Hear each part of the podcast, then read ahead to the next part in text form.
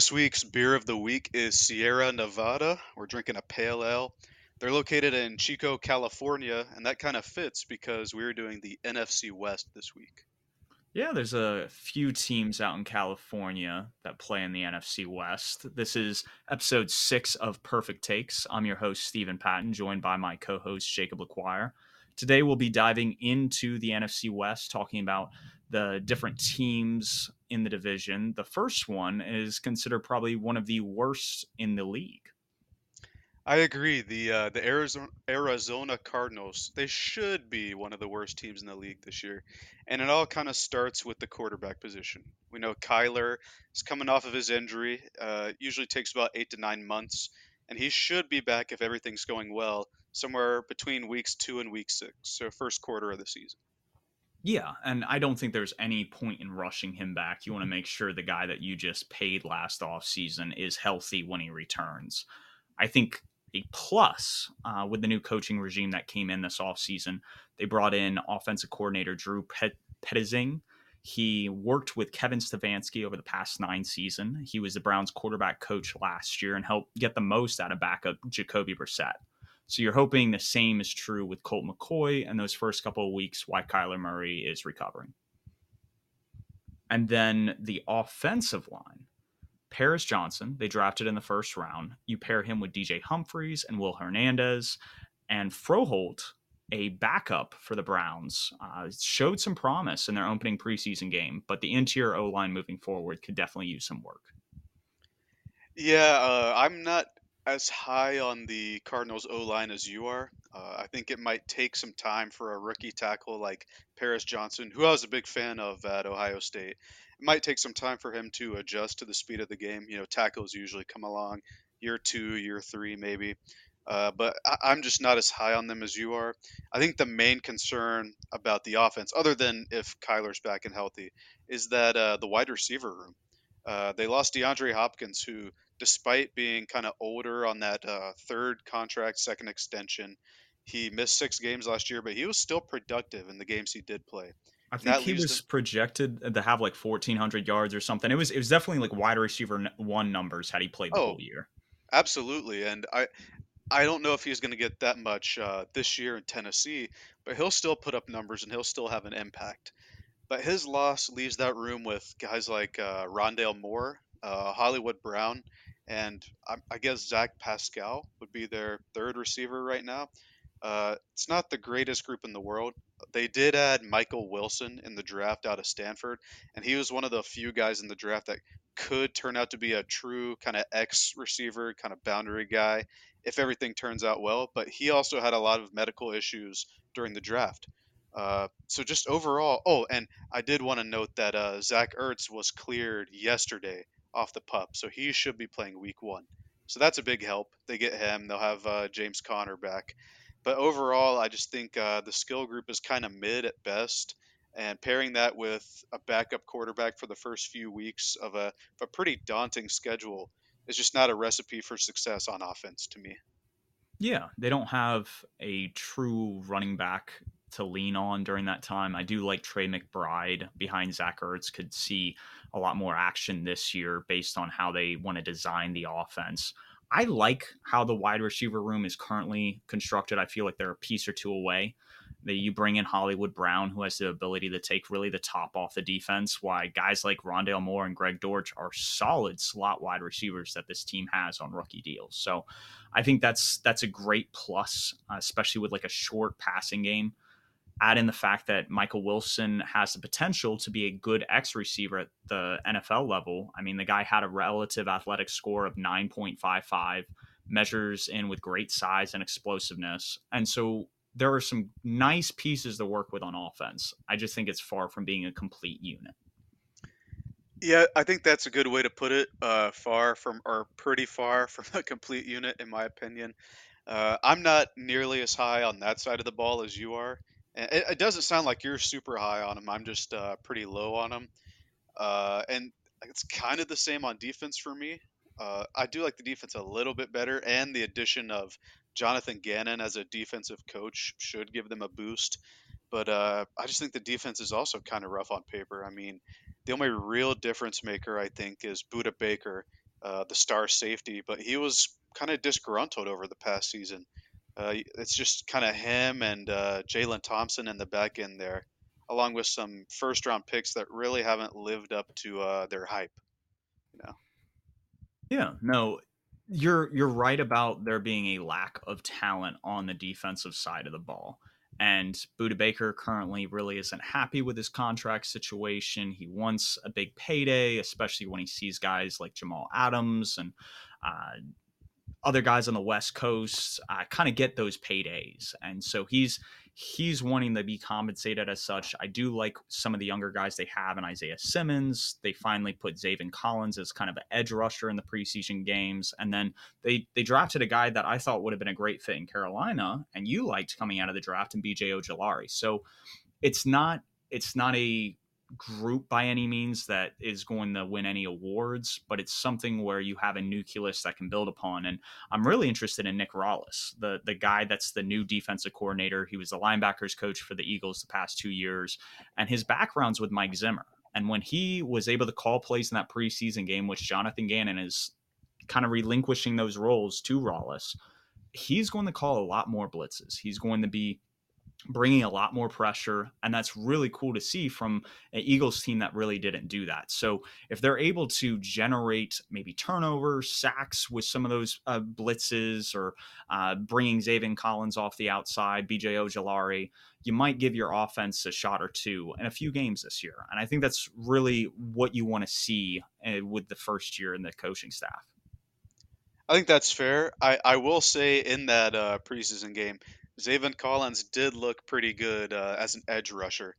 And if they can move him maybe to that outside linebacker spot, maybe move Isaiah Simmons to kind of the star role, maybe a hybrid safety, kind of like how he played at Clemson. If they can move the players where they're supposed to go, I think the defense does have a shot. I, you know, we saw Haason Reddick. He was an outside linebacker out of Temple, and they forced him to play inside just he was there for what three, four years. It was it was so boneheaded what they did yeah. because as soon as he went to edge in Carolina and then now in Philadelphia, I mean the dude's torn it up and looked like like a top ten pass rusher. Absolutely, and if they can use Collins and Simmons in similar ways, maybe finding their true role in the NFL, I could see them doing some damage, especially with uh, with Gannon giving them a boost. But uh, the, the biggest know. thing is, is like you said, Budda Baker. Who else is back there? Byron Murphy leaves in free agency. Like from the back end standpoint, like the front seven has some pieces to work with. Maybe maybe you can generate pressure, but you aren't stopping anybody in the passing game. Yeah, I think uh, Marco Wilson, uh, he was like a fourth or fifth uh, round pick out of Florida, is one of their starting corners. But uh, yeah, I agree with you. The uh, the back end does need some help outside of Budda Baker. And yeah, I mean this team this team's just rough on paper. I don't think a lot of people expect them to be pretty good. And the main point is that we kind of expect them to be bad. I mean, no huge additions, but the bright side is that they seem to be looking toward the future. You know, they made that trade in the draft. They had the third overall pick. They trade back. They they eventually trade back up to get Paris Johnson, but they acquired the Texans' first round pick next year, which uh, which should be pretty high. We'll talk about that a bit more next week. But having two top picks in the draft next year which is supposed to be a QB heavy draft, can be a really good thing. You know, they could they could take one of the QBs. They could, if they're set on Kyler, they could get a king's ransom for one of those high picks, maybe both of those high picks. You never know. So you can you I, can I add say, a Marvin Harrison Jr. to that wide receiving uh, group, uh, yeah. and all of a sudden now it looks phenomenal because you have Kyler throwing to eh, whoever, and you can't cover any of them. Absolutely, I think uh, Monti for in his first year with the Cardinals has done a, a very good job setting them up for the future. It's just I'm not very high on the present of the team. No, and I don't think you should be. This should be viewed as like what the Lions and the Seahawks did last year in trading kind of star quarterbacks, getting draft capital for them, and then using that draft capital kind of rebuild your team. So that's what they did. They had a high draft pick. They were able to turn that into future picks, and they're going to reap the benefits of that next year, not this year. Absolutely. Uh, and then this next team is somebody that also might be looking toward the future in the Los Angeles Rams? I, I'm trying to find the silver lining for this team, and it might be the fact that they still have the rights to their first round pick in next year's draft. the roster is devoid of a lot of talent from top to bottom. And this is not the same squad that we saw even last year, let alone the Super Bowl winning team two years ago. You're telling me they haven't traded this uh, pick away yet? They still have it? I, I believe so on record, right? The the 2024, yeah, yeah, first, yeah. I'm just saying, Les Snead likes to trade those picks. You know, hey, they, they tried to trade it for uh, Brian Burns, if we're to believe the report that they offered. What was it, two firsts for Burns? So, hey, they uh, there's a world out there where they don't have this pick, and Brian Burns is on that defensive line, but it's not Very this true. world. I mean, like you said, the Rams are just empty. You know, on offense, outside of Cooper Kupp, who even though he got hurt last year, was still really good before then there's just no real difference makers. Nobody really moves me. I mean, they have Cam Akers supposed to be starting as the running back. Last year, we didn't even know if Cam Akers was going to stay on the team for the whole season. He well, ended up getting. He was on benched. the trade block. Yeah, yeah, he was on the trade block. Then they end up bringing him back to start, and uh, I don't think they traded Darrell Henderson. I think they waived him. But that that whole situation is just odd. Uh, Tyler Higbee is okay, I guess, and then outside of Kupp on for the receivers, they have Van Jefferson. They drafted a guy like Puka Nacua, And then uh, is Skoronski still there? The uh, like the gadget guy? Yeah. He's he's um so I don't know how many people have listened to the Play Callers series, but Sean McVay and some of the outside zone run schemes use Skowronek as like his fullback. And he's he's a, yeah. he's he's a really good like blocking wide receiver. He's just not going to be very impactful in the passing game. Exactly. They my point is they just don't have many world beaters outside of Cooper Kupp. And he, granted, he had an excellent season two years ago when they won the Super Bowl. He was still pretty good last year, but he's getting up there in age, and his contract's pretty big. So he's got a he, he's going to have to have a big role this year if they want to be any form of successful on offense. Absolutely, but I think this kind of gets to my point is I, I don't know if we know if Stafford's body can hold up, especially this late into his career. And the, the Rams coaching staff assured us going into last season that his elbow injury wasn't anything to worry about. And as the season progressed, it became apparent that wasn't the case. And the crazy part, the elbow injury isn't what ended his season last year, it was a spinal contusion. Just it seems to be what happened towards the end of Tony Romo's career from an overall health, health standpoint, where it's just you have a guy that's in his mid 30s and he's behind a okay offensive line. He takes a couple hits. This guy could be out early, and you're you have Stetson Bennett as your backup. Yeah, Stetson Bennett, the new vet in the QB room. But God, he's man, he's so old. But uh, like Stafford, this isn't this isn't like a recent thing about him being injured. He's been banged up his whole career. And if all these things kind of catch up to him and like you said kind of compound into his late or mid to late 30s, we could be seeing uh, maybe the end of Stafford sooner rather than later. Uh, and then, like you said, the offensive line. It's been an issue for a few years now since uh, Andrew Whitworth retired. Now, they did add an offensive lineman early, in quotation marks, in the draft the last few se- last few seasons.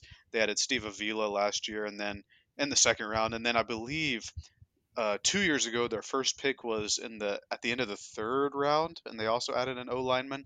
So at least they're addressing it with their early again quote picks, but uh, yeah, it's just it still I think needs a lot of work if, if Stafford or Stetson Bennett needs to stay upright.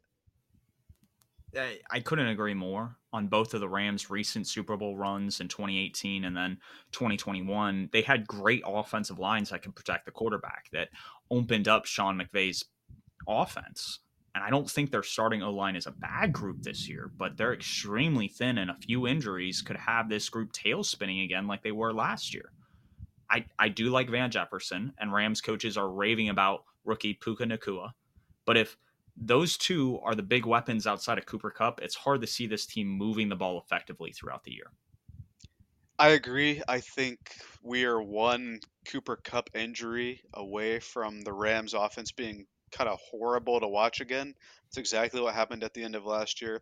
Except, let me throw the asterisks on it. Oh, except boy. in that uh, Christmas game where Baker Mayfield was the quarterback, and he just they just decimated the uh, Broncos defense. That, that was, was, the only exception. Yeah. And he didn't he have like a comeback drive versus the Raiders or something. Yeah, but the, the Raiders, the Raiders blew... blew... every yeah they blew every lead last year. Yeah, but uh, yeah, point point notwithstanding, Kupp needs to stay healthy if the offense is just watchable. I'll say, and the defense is kind of in a similar state. They got kind of one guy holding it down while the rest of the the defense is kind of just kind of there. It's it's an 11 man unit, and we're expecting Aaron Donald, who has won Defensive Player of the Year award three times. He's a first ballot Hall of Famer, and he's he's absolutely phenomenal. That's not the question. the The question is, can Rams fans even name a defensive lineman outside of Aaron Donald? Like, yeah, you drafted Byron Young, but outside of that, can you you name anybody else? I couldn't even tell you which Byron Young they drafted. Remember, there were two of them. I think it was were. the Tennessee one. Yeah, I don't think they got the Alabama one.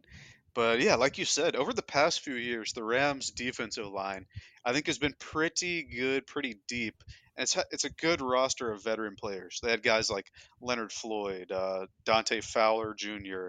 They had Von Miller for that Super Bowl run. They had Ndamukong Suh for the uh, the 2018 Super Bowl run, if I yep. remember correctly. Uh, that that unlocked AD. He he hit yeah. 20 sacks because Suh was able to take up bodies. Absolutely, AD went nuclear that year. They had, last year they had Greg Gaines. They've had Sebastian Joseph Day. I believe they've also had A'Shawn Robinson, who I I know I'm being an Alabama fan here, but he's an underrated run defender uh, for interior defensive linemen. And oh, now all of those guys with the Giants. Oh, absolutely. I think he's going to fit super well up there with uh, Dexter Lawrence and Leonard Williams. We might even see uh, we might see those guys this uh, Friday when they come to play us. Yeah. But ooh, even the weather doesn't like the Rams D line. I don't know if you guys heard that, but there's a huge uh, thunderclap. But uh, all those guys are gone now, and AD is the only true vet left on that defensive line and on the defense as a whole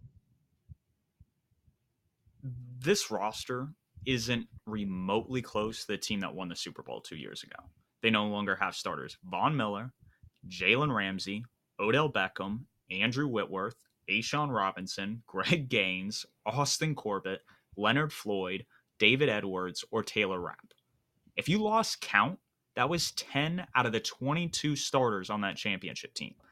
Four of their starters in the secondary last year alone are all gone. Ramsey was traded to the Dolphins, Rapp is a Bill, Scott is a Bengal, and Long is a Raider. They're returning Jordan Fuller and signed former Ram John Johnson as both are projected to start at safety. So that leaves Ahkello Witherspoon and Derion Kendrick as their starting quarterbacks. And I don't think anybody listening to this podcast are very familiar with these guys, and they don't necessarily inspire a lot of confidence.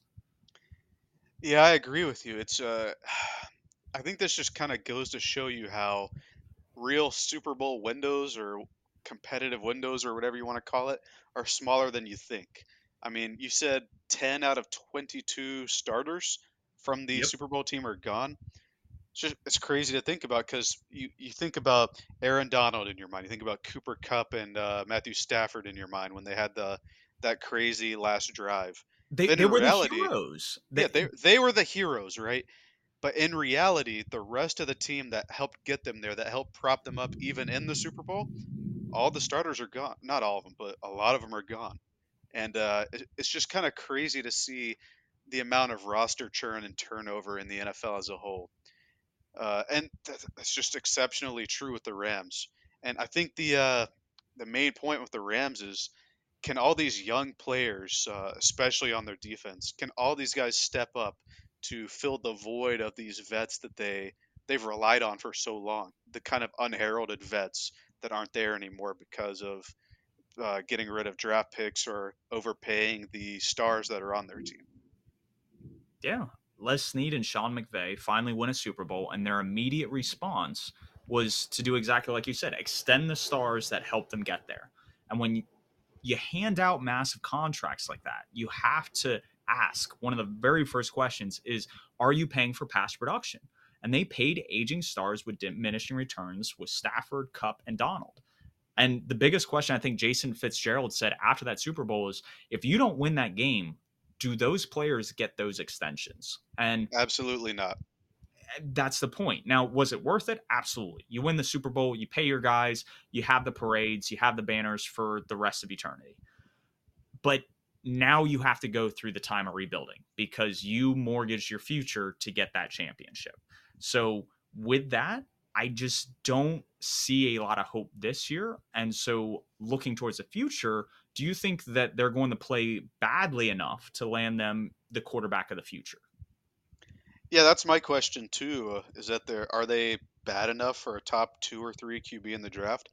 I don't know. As we get to our division predictions later, I I don't even think they're the worst team in the division currently.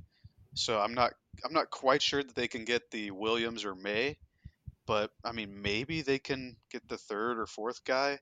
It's just it's hard to it's going to be hard to beat out the Cardinals or a team like the Bucks or teams like that. But yeah, that's that's the point with the Rams. They're like the Cardinals, but they aren't as set up for the future.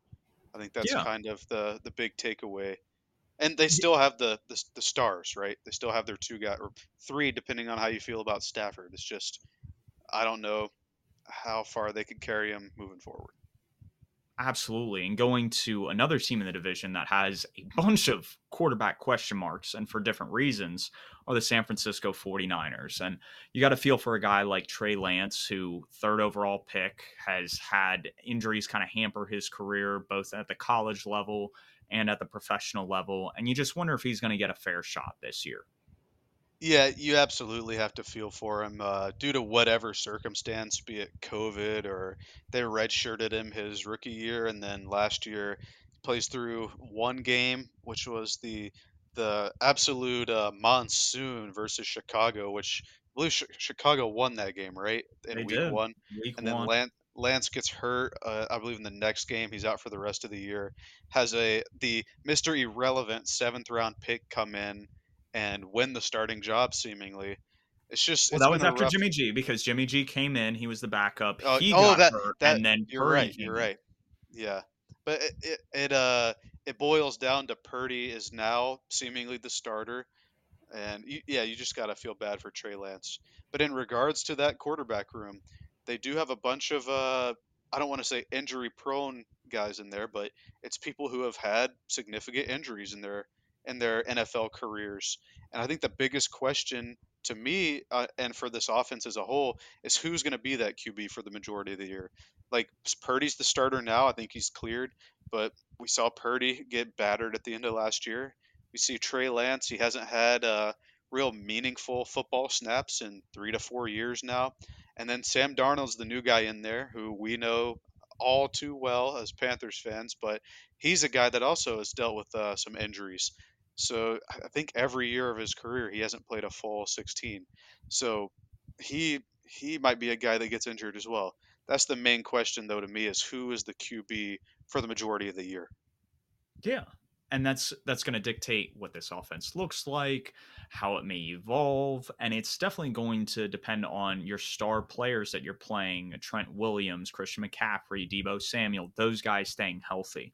And something that I feel like I was a little little off on this offseason was I prematurely jumped the gun thinking that Brandon Aiyuk would try to leverage a new extension like Deebo did last offseason and the 49ers not having the room would end up having to trade him for future picks.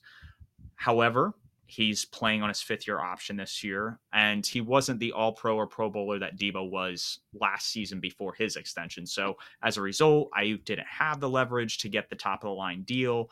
And it's it's one of those things that if you you return those five, you you have the George Kittle, you have the Deebo Samuel, you have Aiyuk, you have Kyle Juszczyk, and you have some of those guys that you can just spread everybody out and win those one-on-one matchups with. And I think that's what Kyle Shanahan is going to rely on again, trying to run it back and get to the Super Bowl this year. Absolutely. That offense still has a ton of good weapons. You have your your McCaffrey. I can't believe you forgot McCaffrey. The uh the that is true. probably what would you say the third best running back in Panthers history or something? I, he's Uh, up there. Yeah, he's up there. three He's is fair. definitely up there. Yeah.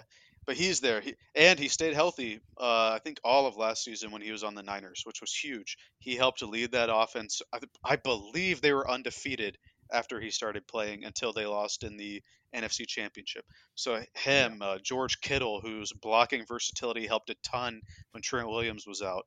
Uh, Deebo, Aiyuk, they still have a lot of good weapons on that offense, and as a result, they've had to pay people like well, I think McCaffrey's in his last year of the deal, but Deebo got paid. Uh, Kittle, he might be due for an extension soon. Aiyuk might be the uh, the odd guy out uh, following his. I assume they're going to pick up his fifth year option.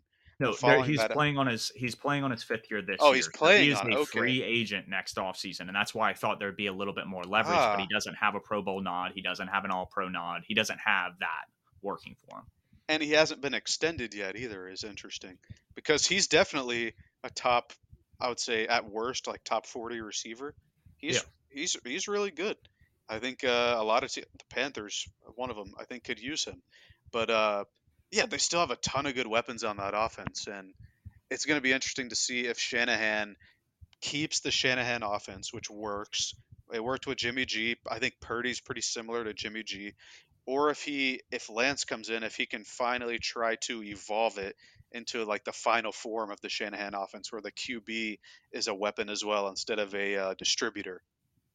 Yeah, I mean, we we saw Kyle Shanahan do that with Robert Griffin III in Washington. That Mhm. was part of what put him on the map is he was able to implement play action and bootlegs he had learned with Gary Kubiak in Houston, and he was able to apply that with a mobile quarterback, and it just blew open the game. So to be able to kind of unlock that aspect of the offense would be huge, and it would add another layer on top of all those weapons we've been discussing.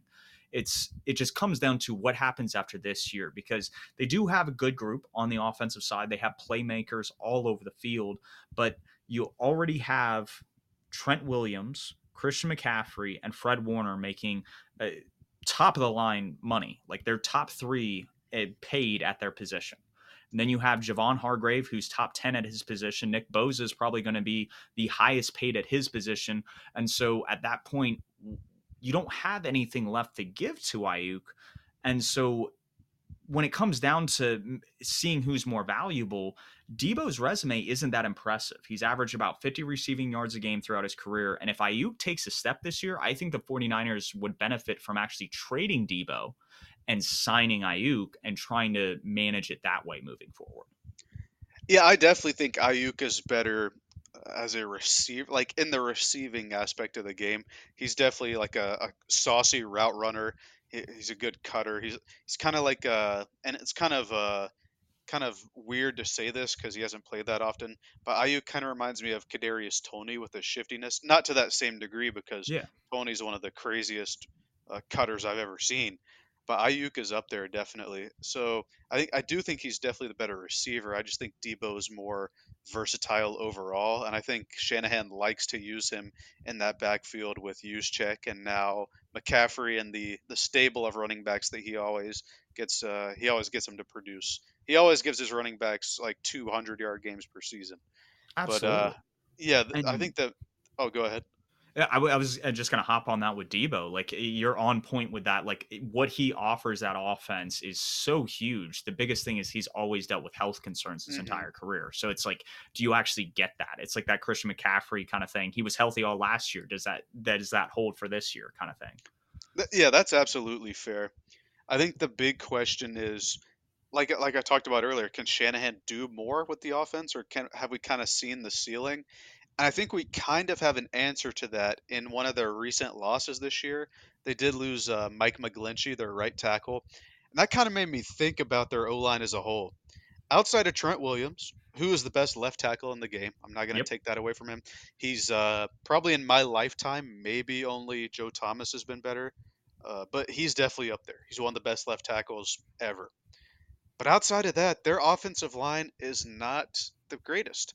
And we saw that uh, on full display versus the Eagles in the NFC Championship. Now, granted, the Eagles' D line was disgusting last year, but that the Niners' O line just couldn't hold up. I mean, uh, it was Purdy getting destroyed. They had didn't they have Josh Johnson come in, the guy who's Yeah, been he- he everywhere. came came out. in and, and didn't he? Yeah, he got hurt. I think a few snaps into him playing there. Yep. I think this O line is going to sneakily be the thing that holds this offense back this year. And now, throughout Shanahan's tenure, he's always had an efficient offense, always a, a pretty good offense. They they score a lot, they move the ball down the field. But if that O line can't hold up, like as a unit, I know Trent Williams can, and I know they can use Kittle as a blocker. He's an excellent blocker. But as a whole, if it can't hold up throughout the duration of a game, I do think we're going to be seeing stuff where the quarterbacks are going to be forced to improvise, and Shanahan QBs haven't really been improvisational. And I, I don't think Purdy's very improvisational. We didn't see much last year. I we Purdy, know Purdy Darnold. would roll out and he He'd roll. occasionally find some things. Darnold, I don't want to see I- him yeah. improvising. That's that's not a situation you Uh, ever want to see. You're right there. You don't want to see. I will say Darnold is athletic enough, but he's he's just gonna make a mistake. It's knuckleheaded decisions, yeah. man. It's just throwing where like it, it- he he locks in on a guy where it's like, oh, this is my hot receiver. I just got to stick with him, and then he forces it in the double triple coverage, and you're going, you had two other guys wide open. Like you, you gotta not tunnel vision so much. Yeah, he had, man, he has so much talent. If he if he just got the uh the mental aspect down, he would he would have lived up to that third overall pick. And then we haven't seen what Lance can do since the what was it, North Dakota State years?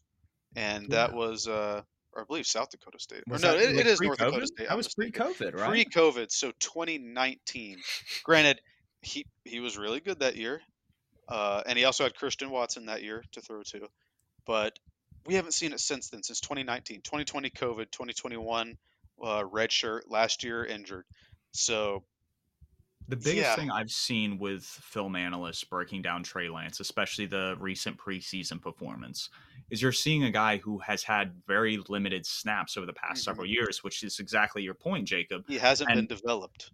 And he's just, it's more like freezing. He's locking in on guys. He doesn't know exactly what he's seeing because he hasn't played long enough. It's not that this guy isn't talented enough. He just doesn't have enough rhythm and time in the system to actually like see what he's actually worth. But again, do the 49ers have time to develop him? I think that's the big question I've Mhm. seen with a lot of media people. And you want to think yes, right? Because they invested so much into him. They trade for that. I believe they were the 12th pick that year. They trade up to the third pick. They trade two future first uh, round picks to Yep. Miami just for him. And it's really unfortunate because he was supposed to develop during that redshirt year behind Jimmy G. But then last year, just unfortunate injury, and he's out again. And so we really haven't gotten to see if that development has paid off or he hasn't gotten the meaningful reps on the field. And I don't know that he's going to be able to get them because the expectation with the Niners, and it has been for the past few years, is NFC Championship or Super Bowl because Shanahan has carried that offense. That defense has been egregiously good the past few years because they spent so much uh, draft capital on that defensive line and defense as a whole. And so the expectation is always so high. So they haven't really been afforded the opportunity to let a guy, let a rookie come in and get the growing pains of the NFL. And it's just really unfortunate that that's where we're at now because Purdy's a guy that can be kind of like a game manager. They throw him in there and it's like, all right, do this, this, this in the Shanahan system and it'll work. And it did. two, That's, ex- yeah. that's exactly what happened last year. And it's just it's it's just a shame with Trey Lance. Now we've we've gone on a long tangent about the offense. I think what hasn't been discussed, at least not enough, is that Kyle Shanahan has lost three solid coaches over the past two seasons. He lost Mike McDaniel last year to Miami, and then lost DeMeco Ryans and Bobby Slowik to Houston this year. And Mike McDaniel and Slowik, their last years with Kyle Shanahan, they were the passing game coordinator. So I don't have an issue with the run game, the outside zone, but Kyle Shanahan is now in charge of the passing game, and it is fully on his shoulders. And he definitely picked up right where he left off last year when Mike McDaniel left. But you wonder when you keep losing these many people if you're going to be able to skip a beat like you did the year before. And that's going to rest a lot on Steve Wilks, who's now the defensive play caller. And we have a lot of love for Steve Wilks. I just think he is a downgrade ultimately to DeMeco Ryans. I think losing all these coaches as a whole is a huge loss to Shanahan. Now, I, I'm not sure, I could be wrong here, but I believe Slowik was the last guy kind of in the Shanahan tree that came from the Washington Atlanta days. And Yes. so, the, yeah, the cupboards. Well, at- he he wasn't he wasn't in Atlanta. He was a defensive the- play call, uh, defensive in assistant Washington with with them, Washington. right? Yes, he was. Yeah, where, where we see that whole tree kind of come from, that whole like modern Shanahan tree kind of. And now none of those guys are there with him. Uh, to your point, I think losing DeMeco Ryans was huge. Uh, I think it would have been a lot worse had they not gotten Steve Wilks to replace him. yes, Wilks was an excellent play caller for us in was it 2017 when we made the yeah he was he was 2017 right? 2017 and he yeah. brought a lot of heavier like blitz hmm concepts with Carolina but the reason why he's going to San Francisco is because he's had other stops since that time and he's shown to do what he has from his Ron Rivera background. I think he's even worked with Lovie Smith is he does understand the Tampa 2 shells the cover 2 shells and he will just play back and let the defensive line get after the quarterback because their starting four will do exactly that. He doesn't need to send extra pressure to really get after the quarterback. Oh yeah. If he sends a pressure it's an automatic sack or if he sends a blitz it's an automatic sack with this D line uh yeah he's an excellent defensive coordinator. I do wish he got a a fair shot. I gotta say fair shot because what happened in Arizona that just wasn't fair no. uh, when he was the head coach there. Uh, but at the very least he should have this defense playing well again. I think what's uh, kind of sneakier and what's more important about this defense is that they lost a good amount of starters or kind of depth rotation guys this offseason. They lose Emmanuel Moseley. Uh, they lose Azeez Al-Shaair. They lose Charles Omenihu and Jimmy Ward followed DeMeco Ryans to Houston all of those guys are gone. All of them played significant snaps for them last season they and the past few seasons. And they the only uh, guy they really brought in to start was Javon Hargrave. They're just filling in from their depth now. So I think that's going to be kind of the the sneaky loss of the offseason as in the NFL is not just DeMeco Ryans, but losing a lot of the the pieces that he moved around. It's going to be interesting to see how the depth kind of uh, and the young guys. I know they drafted a young safety how they kind of fill the void of these veterans that have been so so integral and stout in that 49ers defense we've seen just dominate teams over the past few years. And what's crazy is they paid Javon Hargrave top 10 money at his position. Now, granted, some of it is backloaded, so it is a little misguided looking at the numbers, but when you shell out that much money, you could have kept two two, three of those starters that you talked about that they lost. Retain kind of that defensive core because Charles Omenihu, Jimmy Ward, a Moseley, those aren't bad players. They're still young. Uh, you, you can work with. And so now it gets to the point that you have to extend another star on that defensive line in Nick Bosa. And how much is he worth? Inflation value, if you were to kind of look at what Joey Bosa and TJ Watt have signed, especially TJ Watt's deal, he could be worth almost 35 mil a year. I don't think that's the case, but inflation wise, that seems to be, I think, what he's pushing for. Yeah, I mean, that's just uh, an ex- an exorbitant amount, I think. Um, I know the salary cap's are rising and everything, but I believe the highest AAV uh next like next in line because he'll be the next highest i believe is at 28 million a year. So like such a not inflation adjusted obviously but such a huge jump from 28 to 35 i just really don't see that happening. I, yeah, I don't think Nick Bosa is that much better above TJ Watt. I think he is better than TJ Watt, but at that point, that's where you start going, okay, you're probably going to break the 30 million threshold then. oh yeah And at that rate, it's probably like a $155 million deal over five years with about 120 million in fully guaranteed money. Uh, he is represented by CAA Sports, who represents not only his brother, but TJ Watt, both of which kind of hold those uh, two highest spots at the edge rusher position. I think he's going to be the first defender, or yeah, first defender as a whole to catch up to Aaron Donald's deal. I know Aaron Donald got that big extension after the Super Bowl win, and f- I know like for the longest time he has been the best defensive player, maybe even the best player in the NFL. But he's getting up there in age, and people are catching up. And I think Bosa is going to be the first one to catch him contractually uh, with something like 30, 31, maybe 32 million a year Yeah. um, yeah, and I, I think uh, I think he's going to be worth it. I mean, he's coming off Defensive Player of the Year. He's really good, but the, the holdout is uh, a bit concerning, I would think, for the 49ers defense. And it's a defense which is still really good, but uh, they aren't getting much younger, especially with these losses that they have, which is you kind of want to fill them with like younger draft picks. And the only one that I can think of is that they drafted Ji'Ayir Brown at safety to kind of fill in the back end with uh, Hufanga, uh, who was really good last year as a rookie. Yeah, no, and they, they do have some pieces. It's just a matter of you have to keep that defense healthy now at this point. If you hmm lose some of these guys, you don't have the depth that you had, the ability to throw in Omenihu and and get a Nick Bosa off the field for a few plays kind of situation. Absolutely. And I think ultimately what we've we've seen is like this exodus of players and coaches. Eh, are there any other future head coaches that are going to come out of San Francisco? You mentioned Steve Wilks, and I think what he's doing is similar to what we see Eric Bieniemy doing in Washington. He's he's sought greener pastures. He's trying to put himself in a position where he might be able to get another head coaching job and a fair shot at that.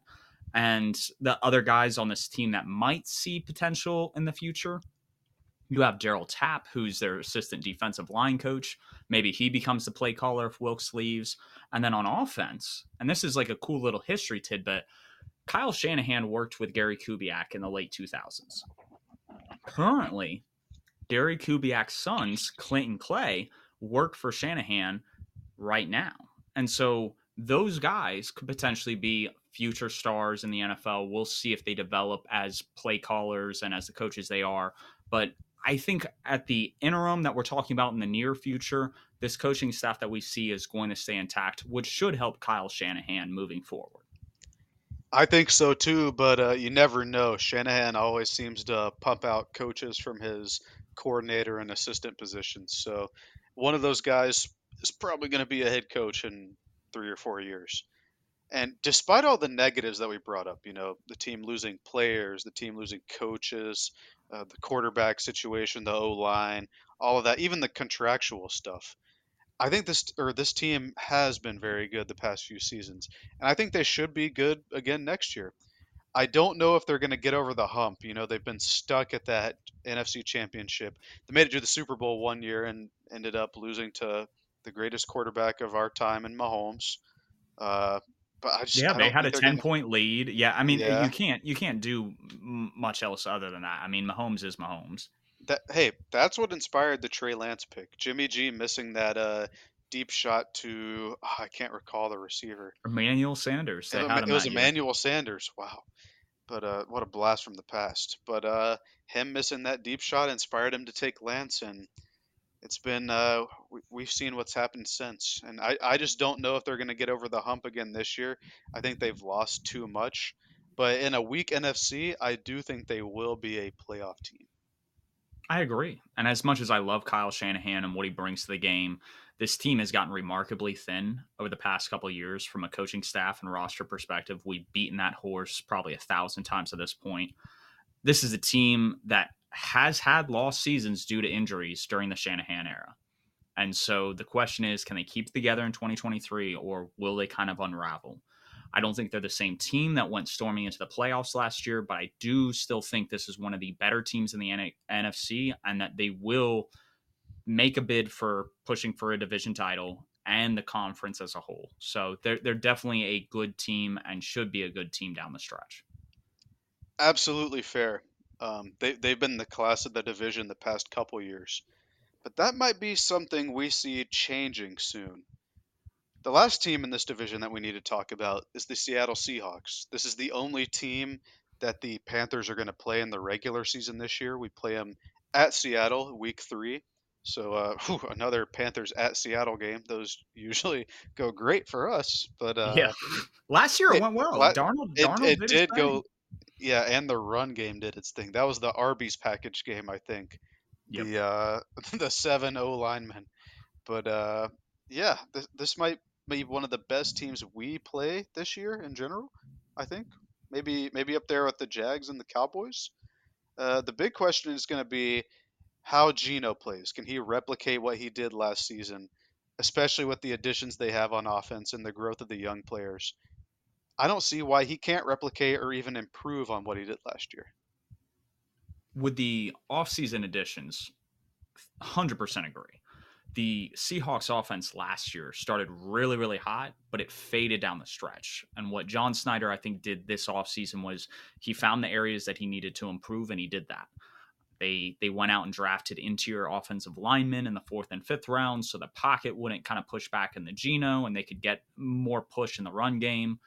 Um, they added Zach Charbonnet, who I think is a perfect complement to Kenneth Walker. Kenneth Walker is kind of like your boomer bust guy. Like if you need that big run, he's going to give it to you. But if you're going to have somebody who's going to hit the line and pretty much go nowhere, he's going to do that for you as well. Where Zach Charbonnet, he's good at getting those those yards, moving the chains, and that that could be really critical when you're trying to sustain drives throughout the year. Speaking of which, their first round pick, Jaxon Smith-Njigba, will do just that. He is a very viable third option behind Metcalf and Lockett.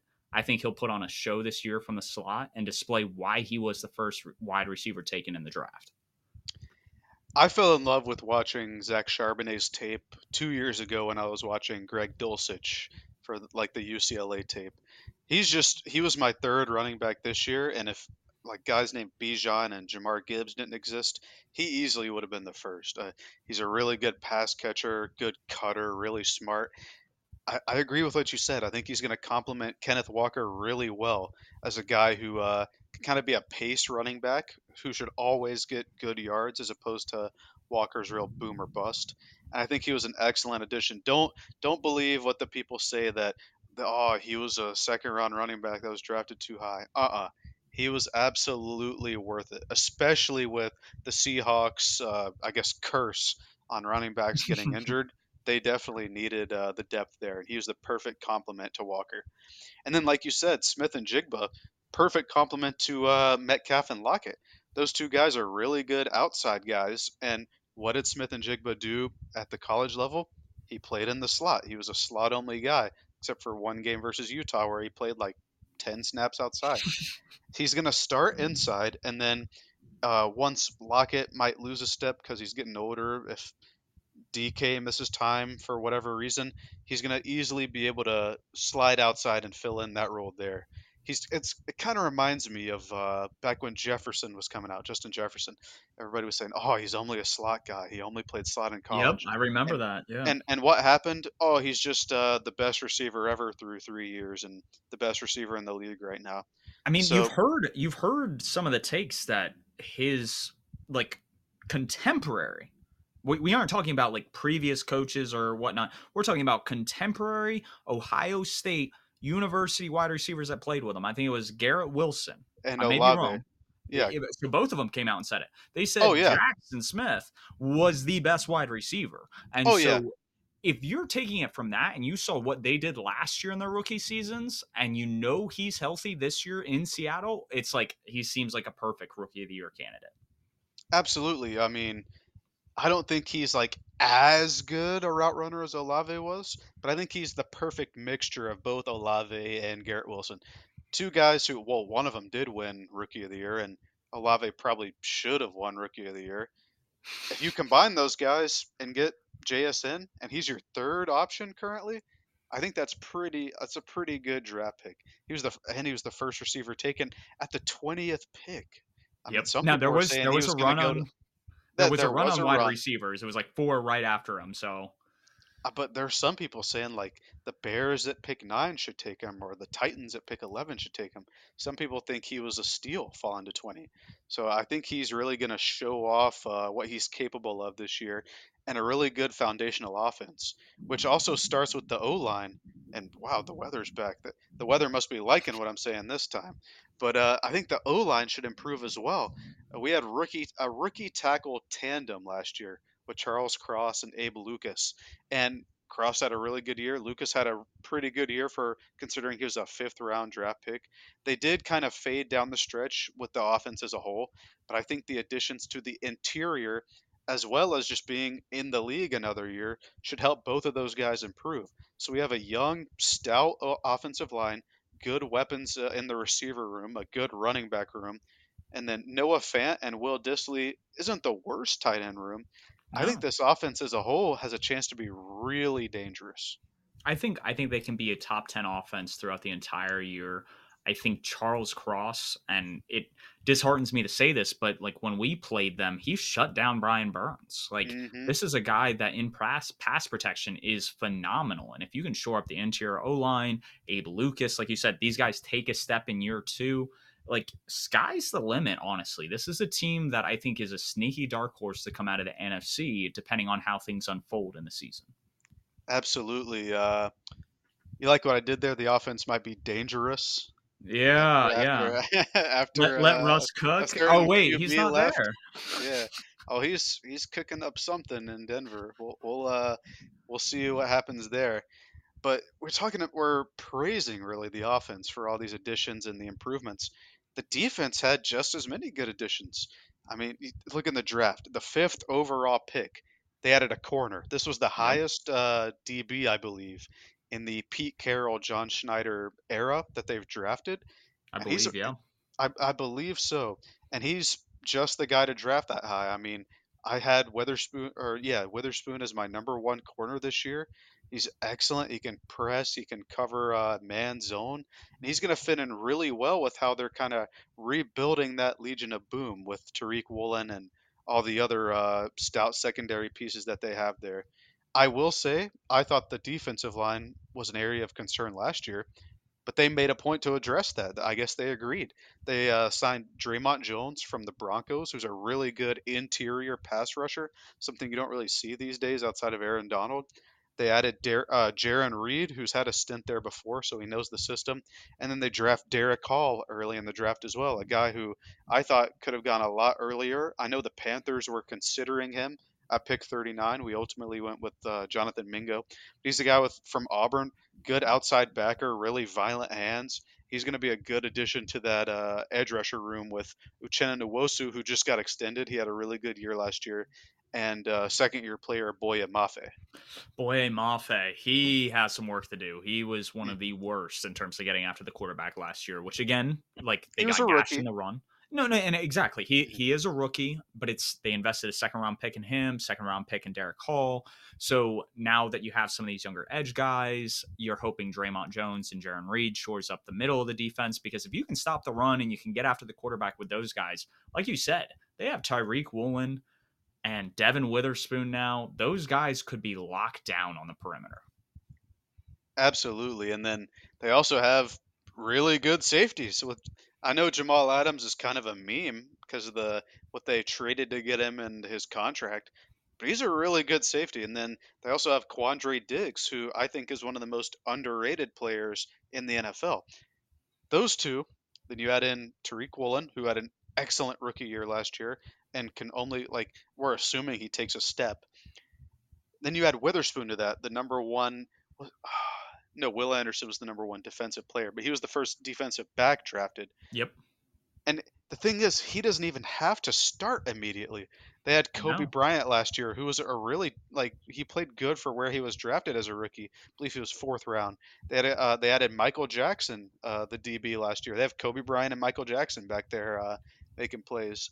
And and when you have like various nickel packages, there's no reason why a guy like Devon Witherspoon can't be on the inside. You have Coby Bryant on the outside, Tariq Woolen on the outside, and like you said, these two safeties ranging all around, and all of a sudden it's scary hours. Absolutely. Those two safeties, Tariq Woolen, and then the best singer ever and one of the best basketball players ever. And then you add a, a top five pick. Yeah, absolutely. That secondary should be uh, should be excellent this year. I think I think we're getting as close to the Legion of Boom as we've been in terms of talent and a secondary since that group uh, won the Super Bowl.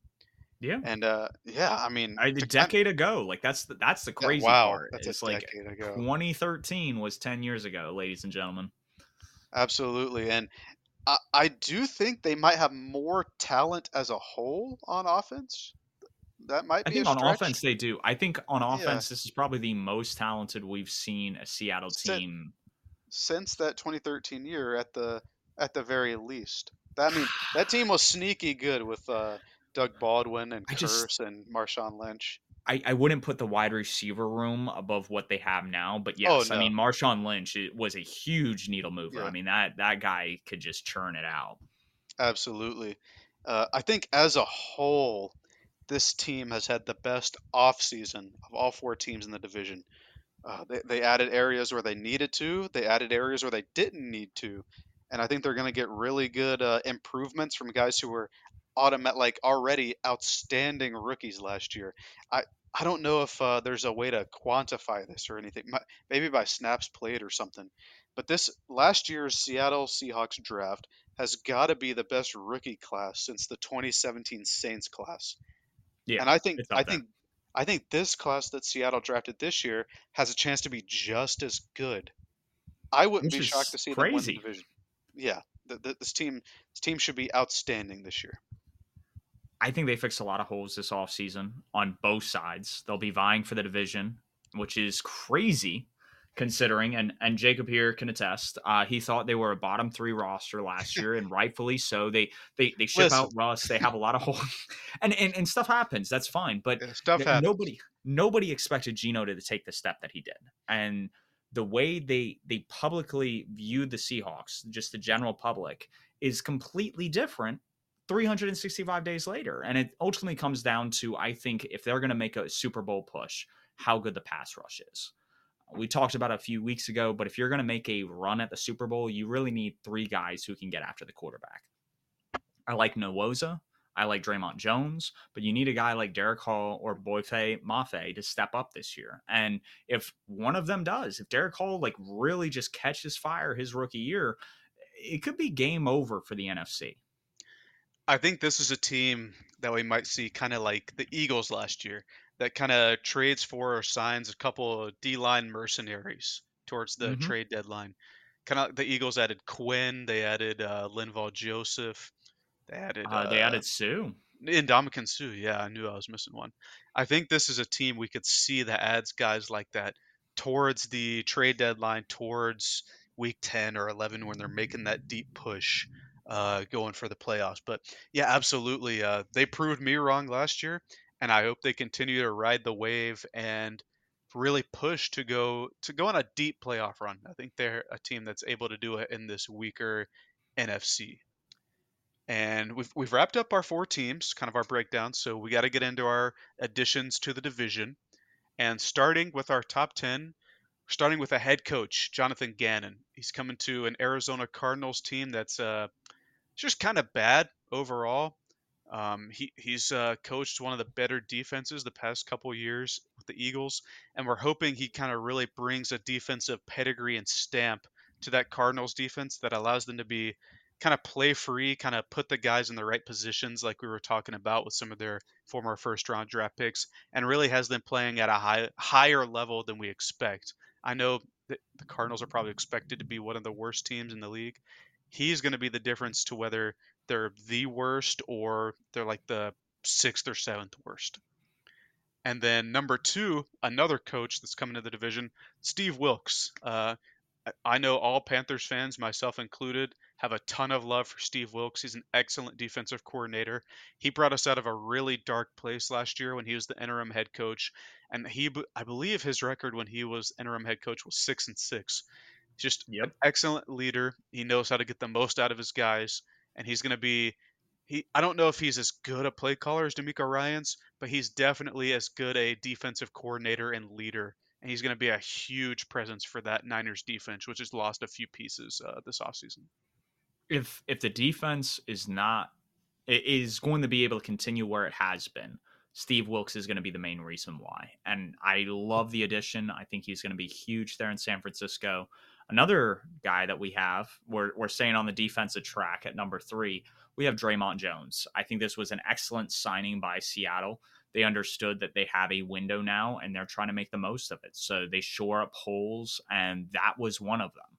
At number four, we have another interior defensive lineman.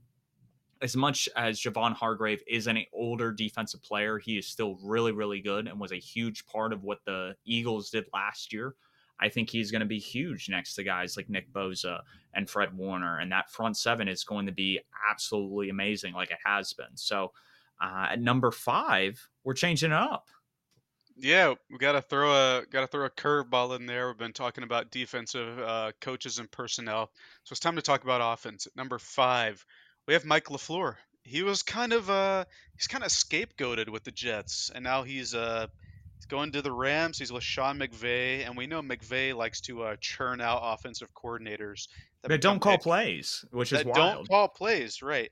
But as long as they know his system and can operate it at the next level when they're the ones calling plays, they usually have a good uh, amount of success. Looking at Kevin O'Connell or Zac Taylor, so uh, I think he's going to be a good addition to the Rams. He, he can bring a free, few wrinkles that uh, he saw with the Jets last year. I think he's going to make that offense better as a whole, just in terms of having a, uh, a different mindset overall. And then sticking on the offensive end, number six, we have Paris Johnson Jr. He was the sixth overall pick going to the Cardinals. He's going to play right tackle there. But uh, if anyone's going to hold down that right side of the line, it's going to be him. He was my favorite offensive lineman in the draft. I know Kyler Murray loves him. I think during the the top 30 in, or meetings or interviews, Murray vouched for him, and that's a big reason why the Cardinals traded back up to get him. He's going to be a staple on that offensive line for a long time. Yeah, I the one preseason snap I saw against Randy Gregory, and again, it's one snap. He did really good. Kicked out very quickly, was able to keep him contained. And Randy Gregory, when he's healthy, is one of the better pass rushers in the league. So that was very Absolutely. promising to see that he held his own as a rookie. Now, granted, he is a top 10 pick, so the expectation is already pretty high. Now, at number seven, we have another Ohio State player in Jackson Smith and And what he'll bring to Seattle, we've already discussed at length, but he's one of those guys that is just going to open up the field, especially with operating out of the slot. And it'll be interesting to see if defenses are really able to effectively cover him or if he's just going to run wild this year. And at number eight, it's not a sexy player by any means, but Steve Avila out of TCU is probably one of the more uh, unsung heroes from the uh, what is horn dogs? No, not horn dogs. Horned frogs. Horn frogs. There we go. Yeah. I'm thinking corn dogs, and I'm I'm mixing the two. Any any TCU fans listening, I'm sorry. Uh, he is a Dalton. great guard. Oh, that is right. Um, also came out of TCU. So uh, they've definitely turned out guys. I was watching some um, Darren Sproles highlights. No, Kansas State. I, I need to Yeah. stop talking college before I get myself in trouble. Uh, regardless, this is a guy that is going to help the Rams offensive line. Uh, they need some help there. We were talking about that. That was already kind of a porous unit, and you need to protect Matthew Stafford. This is a guy that's going to affect the run game, the pass game. He's a big body, and I think he'll be a plug in day one starter. So I think that was a great addition by the Rams. Absolutely. He kind of uh, Avila kind of gets he, he is the unsung hero of the Horn Frog season last year. We talk about talk about Quentin Johnston, talk about everyone else on that offense, Kendre Miller, but he was the one setting the tone up front. And then on the other side of the line, at number nine, another Cardinals player. I, I have all the Cardinals players. It's BJ Ojulari. He was one of my favorite players in the draft, probably my favorite defender. I was begging for the Panthers to draft him. He's just an excellent outside linebacker, pass rusher, super explosive, super athletic. He Needs to work on his motor a little bit, but he's also super young. And I think he's going to be a perfect fit on a D line that's been coached by a guy like Jonathan Gannon, who he's seen guys like uh, like Josh Sweat, like Brandon Graham, like Haason Reddick. Now, if anyone can coach him up to be his best, I think Jonathan Gannon is the guy to do it. And then rounding out our top ten is another D lineman. It's Jarran Reed. He's coming back to Seattle. He's already had a stint there. He went to the Packers for a while, coming back. I think he's super important because Seattle lost both of their interior starters from last year in Poona Ford and Shelby Harris. And so, alongside Dre'Mont Jones, they need a guy to come in, help stop the run, just be productive. And a guy like Reed, who is familiar with Seattle as a whole, is going to be productive there and should help uh, shore up that D line, which was, I believe, both of our concerns for the Seahawks this year. Yeah, that was definitely I think problem one when you look at it from a defensive standpoint. And they they signed two guys. Hopefully, some of the other. I think they have a fourth and fifth rounder that's also interior defensive lineman they drafted this year. So they've definitely tried to throw bodies at that issue, and we'll see if it pans out. Now. We wrapped up the top 10 additions. We have our top 10 subtractions, and the first guy there is DeMeco Ryans. There's without a shadow of a doubt, he is probably the most important piece missing from the NFC West this year.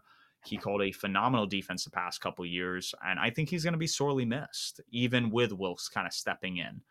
Which then leads me to another guy that he brought with him to Houston to be his offensive coordinator, and that's Bobby Slowik. So Mike McDaniel, he steps in as the passing game coordinator in San Francisco. He leaves to Miami, who takes his position, Bobby Slowik. So now you see him go, and we saw how good that pa- passing offense was last year. So hopefully he can get CJ Stroud to be more point and shoot.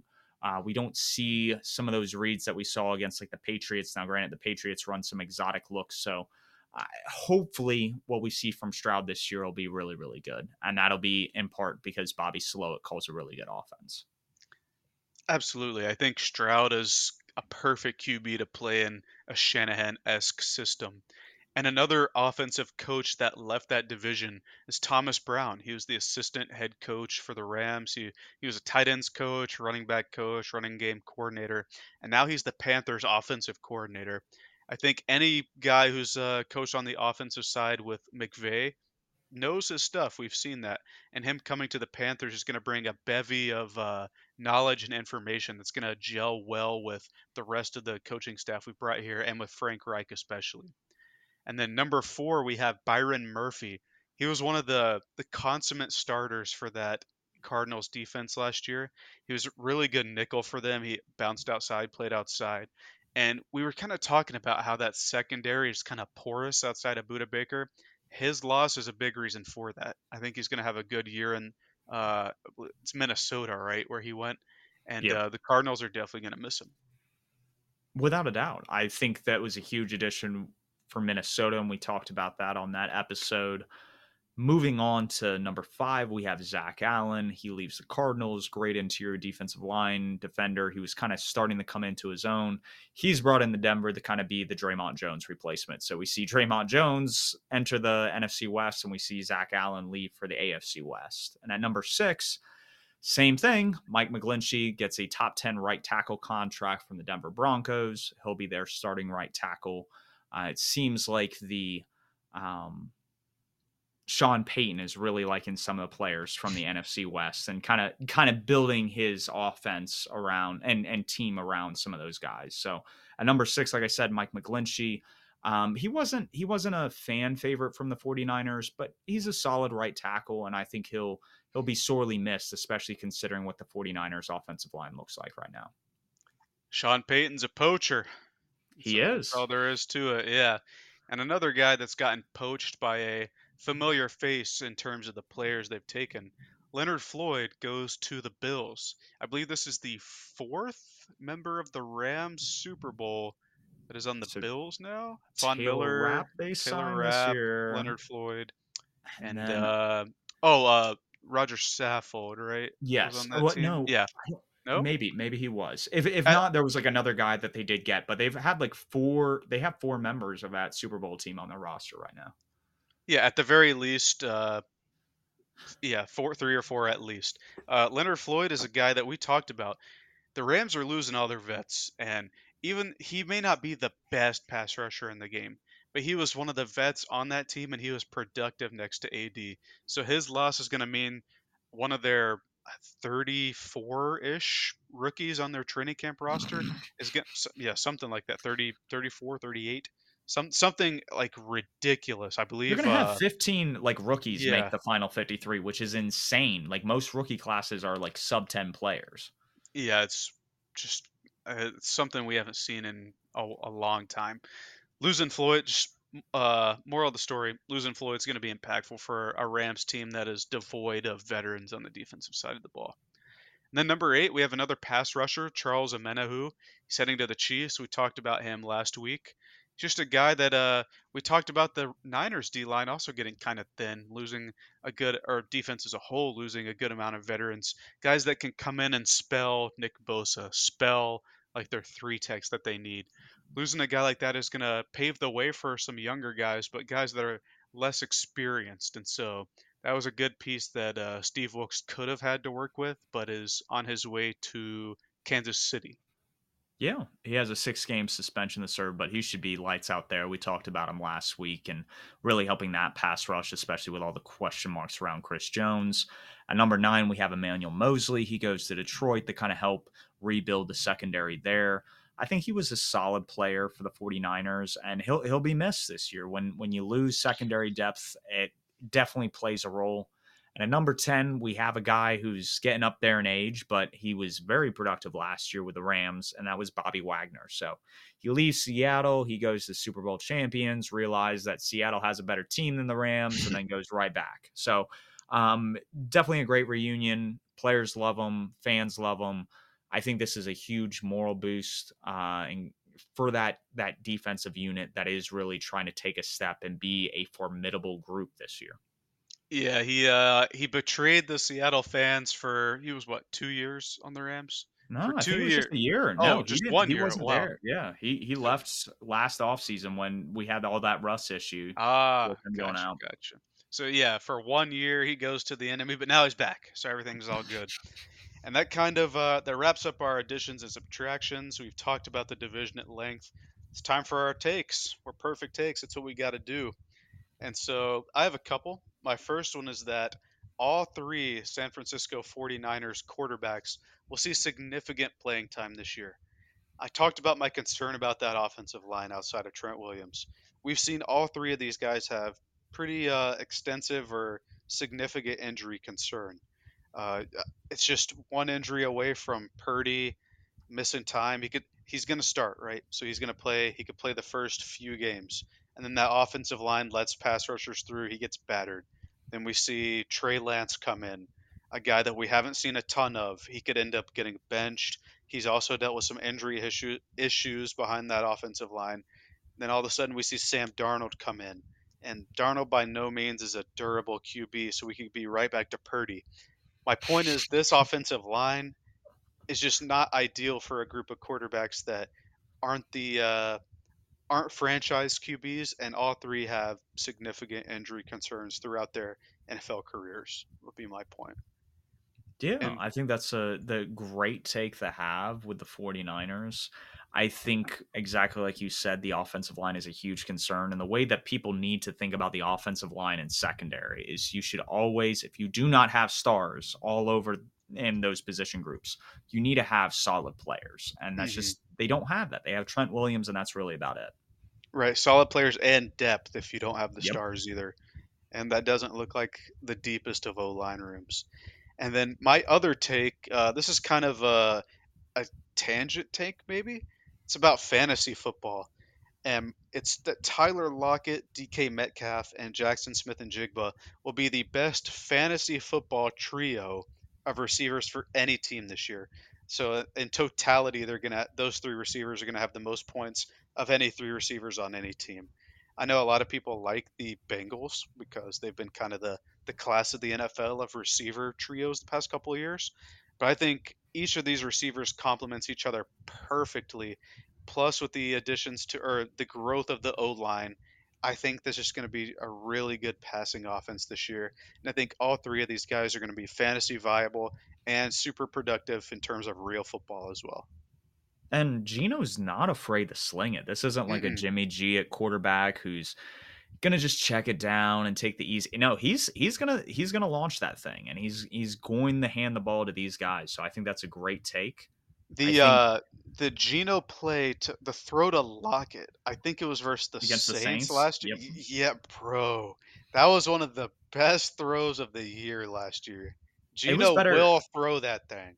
I like I, I want to say because he threw it in the pocket. It was right down the middle. You had so many defenders there too, from like a visual standpoint when you're looking downfield. Like it, people want to hype up the PJ Walker, DJ Moore touchdown. I felt like that was just as impressive, if not. Oh more. yeah.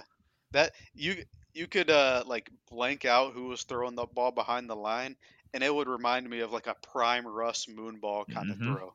Oh yeah. G- that was Geno is Geno's that guy.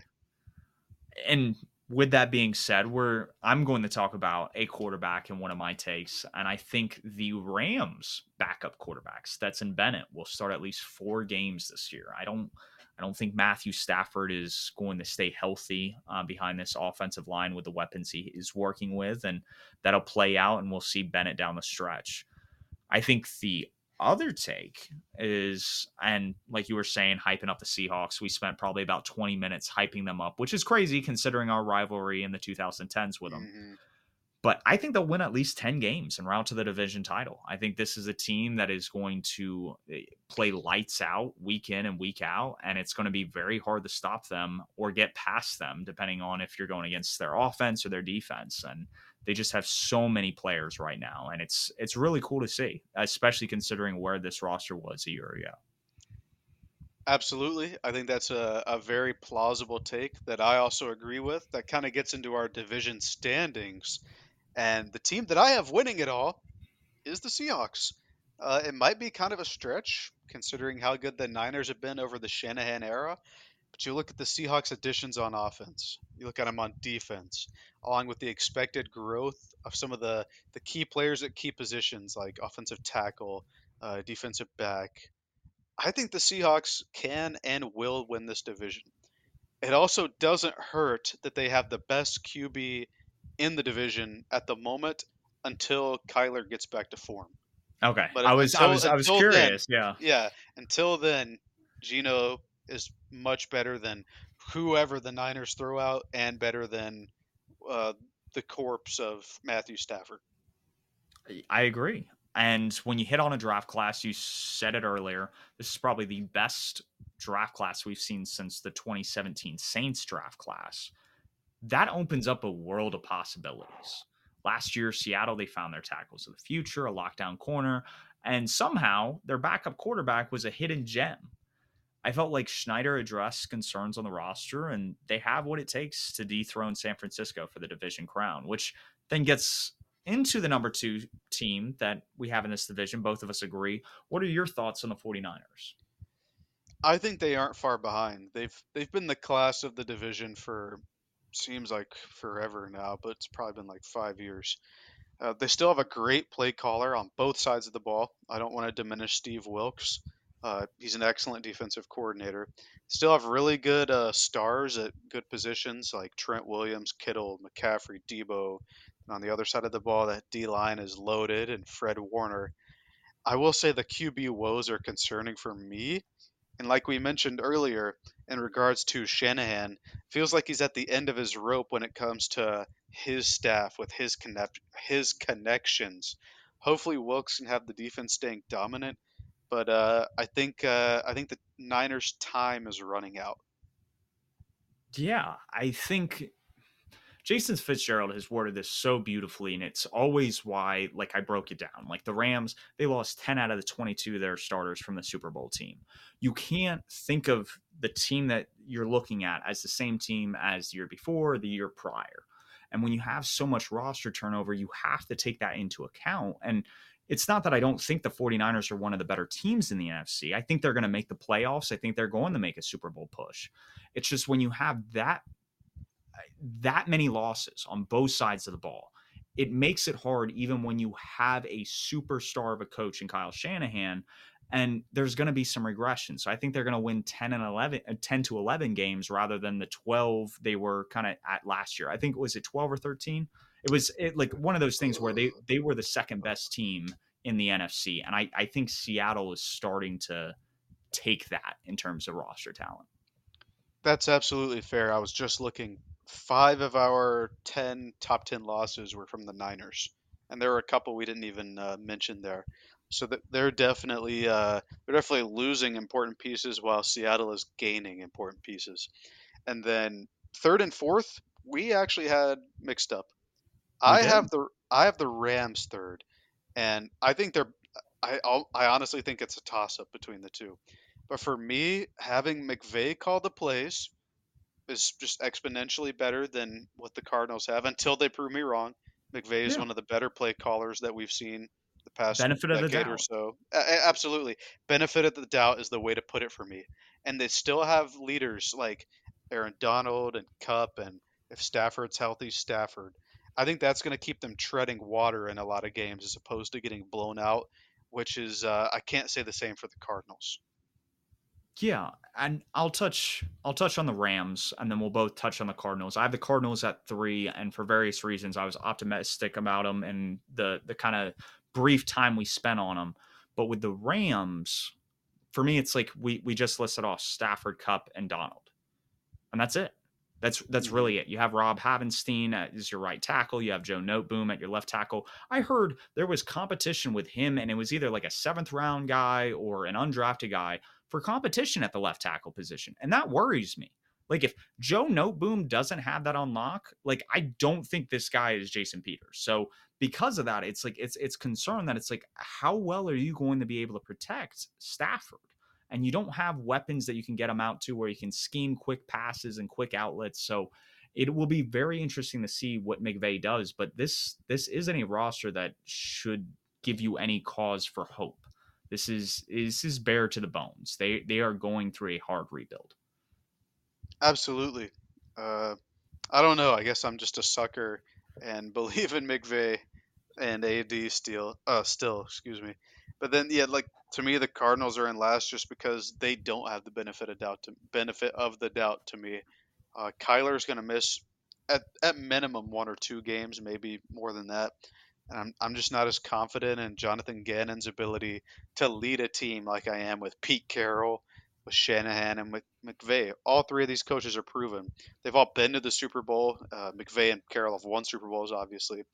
I do think the Cardinals are set up better for the future than the Rams, but as of right now, I just can't have myself put them over the Rams for next season as opposed to the future. Yeah, I think I think Stafford starting out, he is healthy. He he could play all 17 games, and if he does, this is going to probably be a competitive team week in week out. The biggest thing is is when you start looking at the rest of the roster, it's the Cardinals actually have some guys that can get after the quarterback if it's scheme right.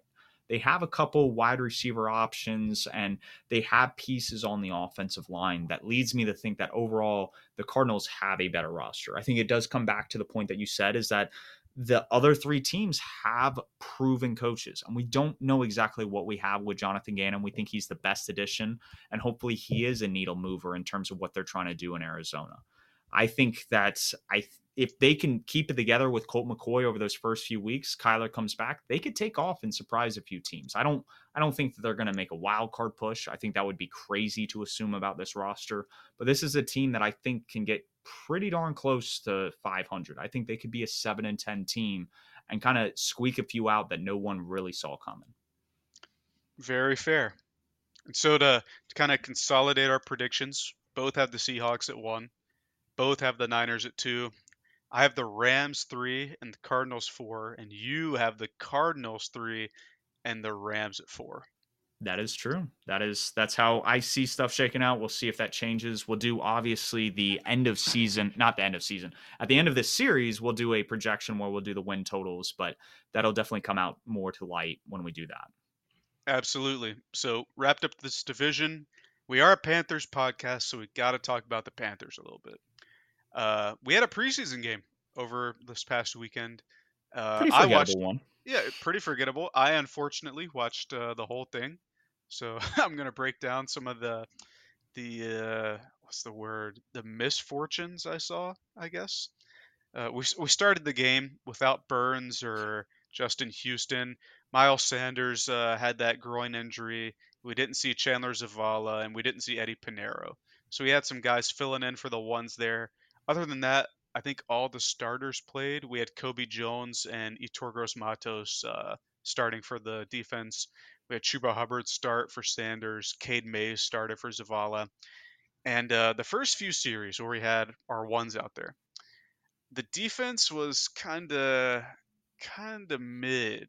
Zach Wilson was able to drive down the field with their their second teamers and almost get in position for a touchdown, which Donte broke up. And then we get the ball on offense. And man, our offensive line, horrendous. Was giving yeah. up pressures to the Jets backups. Now, granted, the Jets were sixth in pressure rate last year, and they did add quite a few guys. They added Solomon Thomas, who was third overall pick uh, a ways back. I think we talked about him when we were talking about the Niners. And then they added Will McDonald, uh, 15th overall this past year. So they had some some good ped- and Jermaine Johnson, first rounder from last year, and he Man. was he was getting after the quarterback. Uh, he seemed to have an extra year from what yeah. I was seeing, and that's huge. Like he was a first round pick last year. You need that. When we talked about this team, they need somebody other than Big Q to step up. So if it's one of those guys, that would be fantastic for them. Absolutely. And my point is that their their D line is deep. So their second teamers probably would be first teamers on a couple teams that doesn't excuse our O line just looking horrendous. I mean, we get fooled by basic stunts. Uh, Ike Ekwonu gets beaten on a basic stunt, which was just twice. Not twice. Not great to see, um, considering he was a top ten pick and we had he had such a good rookie year. We had high hopes for him improving. Hopefully, he cleans it up a bit before the next game. But uh, yeah, as a whole, the O line just was getting Bryce battered out there. You had the uh, you had NFL Network and ESPN talking about, oh, well, Bryce is getting hit a lot. I hope he's okay, bringing in the size thing. Do we really want to hear that his like entire rookie year? No. I mean, James James Campen took these boys to a private meeting after Oh the yeah. game, and you know that was an ass chewing of sorts. Like Oh, that you know he was yelling. Yeah, but uh, much deserved too. But uh, yeah, it's just the game as a whole was not great. I think the O line, obviously, right guard, I think was the biggest problem. We, We we three. exactly like you said, Zavala's out, and we had Austin out, Corbett, and who might be on the pup list. So it's two. It, we're on our third string right guard at that point. well, maybe even our fourth string because Nash Jensen, who's an undrafted uh, O lineman from North Dakota State, he uh, he's played the most uh, games for a, an FCS player ever, by the way. But um, he also didn't play, and he's been taking reps at right guard in camp. So we might have been down to our fourth right guard, which obviously isn't ideal. But the three series that we had the starters out there on offense, we had three different people playing right guard. It was Cade Mays, who we drafted last year. He was a part of the Arby's package that everybody was hyping up. Uh, we had Justin McCray. He was a signing this offseason uh, for depth. And then we had Michael Jordan, who has somehow Oh snuck no, his way back onto our practice squad or back onto our training camp team. Him and Cam Irving are still here for Michael Jordans reason. just love ruining good things in Carolina, in my opinion. Yeah. That's just Hey, he's six six. Uh, he plays in Carolina. Who knows? Th- This might be a different Michael Jordan in disguise, but uh, either way, he was horrendous. Um, the uh, the one move from Jermaine Johnson, the three the spin move bull rush, I didn't think that was possible because when when a D line spins, he shouldn't be able to bull rush the O lineman because he's off his feet. yep. But he still did it and caused a sack, uh, which is just crazy. I think the main takeaway from this game is just the there was just a lack of effort, especially from the O line. I think it's just rough to watch. Some of the positives I'll say is uh, C.J. Henderson had a strong performance. He had some really good uh, some cover really good coverage reps. Amaré Barno looked really good. He had a sack and a couple more pressures. I think he was playing very well with the I think it was with the twos when he did that. And uh, yeah. Oh, and another thing I wanted to note: Laviska Shenault on that third down when we were backed up in on our goal Oh line. boy. Oh boy. Everybody knows if you've watched it. It's like it's like a five yard stick route. JT O'Sullivan broke it down perfectly. Yep. Uh, the QB School on YouTube, uh, Twitter, X, whatever. Really good resource for QB play. We see at the top of the screen, I believe it was DJ Chark. He ran the stick route perfectly. Five Yep. yard. It was third and five. He ran it five it- yards, maybe maybe five and a half, six yards. He got to the 14 yard line, and you see Yeah. Laviska Shenault get to the 16 yard line. Oh, you oh you see him running to like the twenty. just- he saw the ball like out of his peripherals fly behind him, and then he turned around and noticed that uh, he hadn't run the right route. I think we know by now that he's a gadget player, and uh, hopefully we see him there in the future.